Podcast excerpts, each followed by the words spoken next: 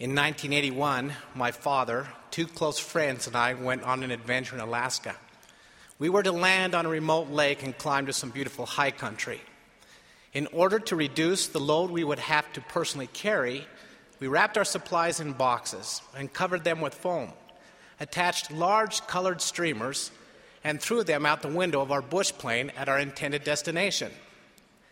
After arriving, we searched and searched but to our dismay, we could not find any of the boxes. Eventually, we found one. It contained a small gas stove, a tarp, some candy, and a couple packages of hamburger helper, but no hamburger. We had no way to communicate with the outside world, and our scheduled pickup was a week later. I learned two valuable lessons from this experience.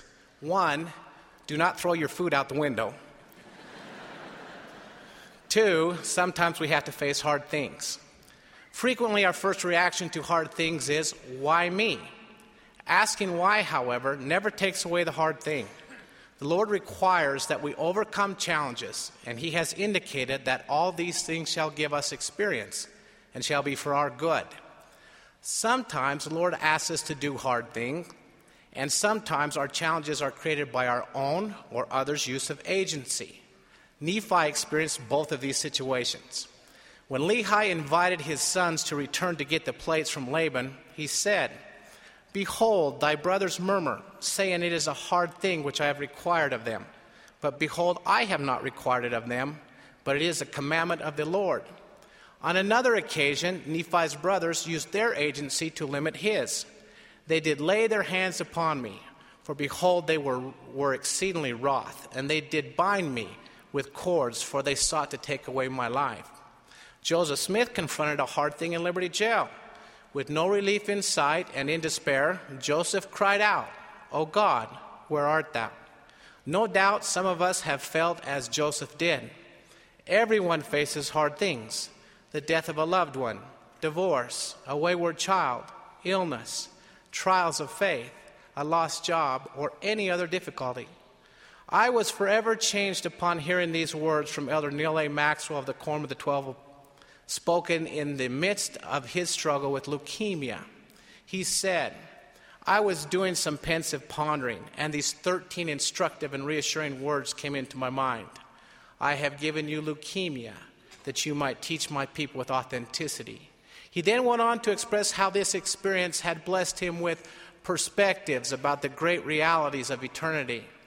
Such glimpses of eternity can help us to travel the next hundred yards, which may be very difficult.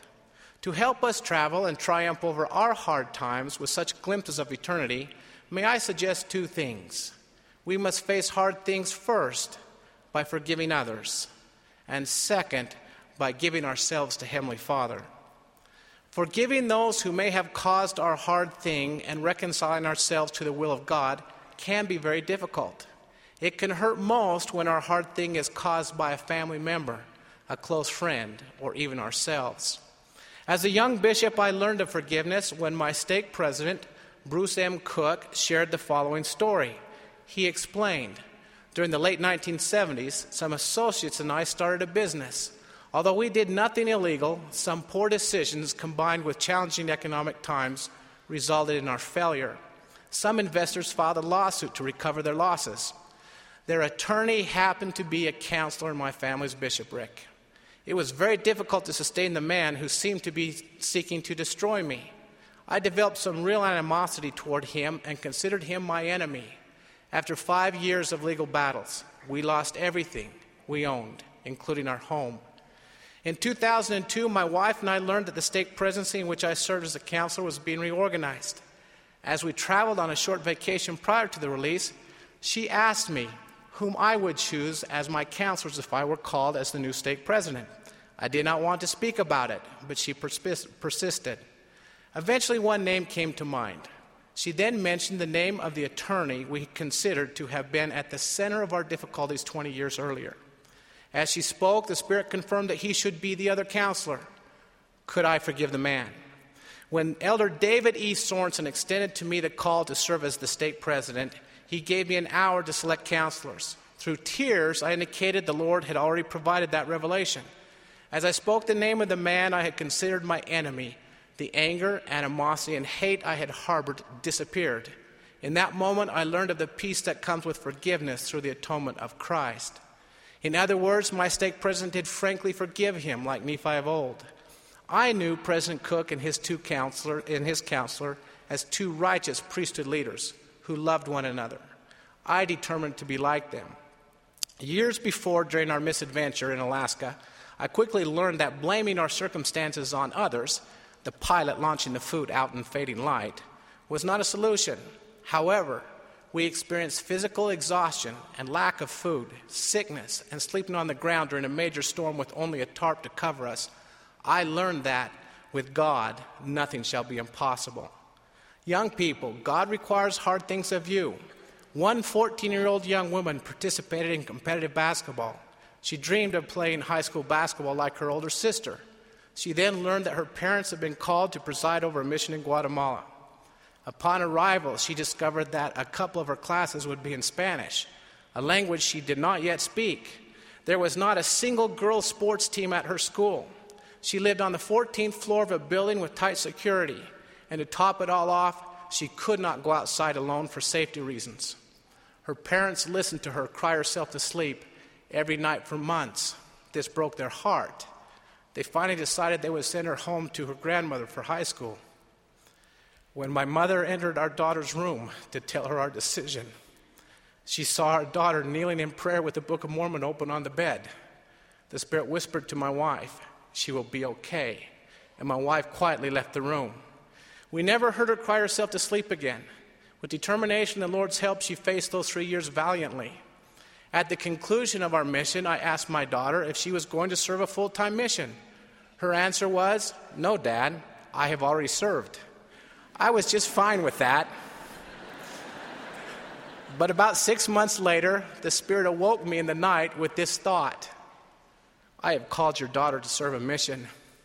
My reaction was, Heavenly Father, she has given so much. I was quickly corrected by the Spirit and came to understand that her missionary service was required of the Lord. I soon took my daughter to lunch. From across the table, I said, Gansey, do you know why we are here? She said, Yes, Dad. You know I have to serve a mission. I do not want to go, but I am going. Because she gave her will to Heavenly Father, she served Him with all her heart, might, mind, and strength. She has taught her father how to do a hard thing. In President Russell M. Nelson's worldwide devotional for youth, the request, he requested some hard things of the youth. President Nelson said, My fifth invitation is for you to stand out, be different from the world, the Lord needs you to look like, sound like, act like, and dress like a true disciple of Jesus Christ. That can be a hard thing. Yet I know you can do it with joy. Remember that men are that they might have joy. With all that Lehi faced, he still found joy. Remember when Alma was weighed down with sorrow because of the people of Ammonihah? The angel told him, Blessed art thou, Alma. Therefore lift up thy head and rejoice for thou hast been faithful in keeping the commandments of God. Alma learned a great truth. We can always rejoice when we keep the commandments. Remember that during the wars and challenges faced during the time of Captain Moroni, there never was a happier time among the people of Nephi. We can and should find joy when we face hard things. The Savior faced hard things. The world shall judge him to be a thing of naught, wherefore they scourge him, and he suffereth it. They smite him, and he suffereth it. Yea, they spit upon him, and he suffereth it, because of his loving kindness and his long suffering towards the children of men.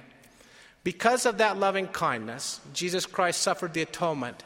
As a result, he says to each one of us, In the world ye shall have tribulation, but be of good cheer. I have overcome the world. Because of Christ, we too can overcome the world. As we face hard things in the Lord's way, may we lift up our heads and rejoice.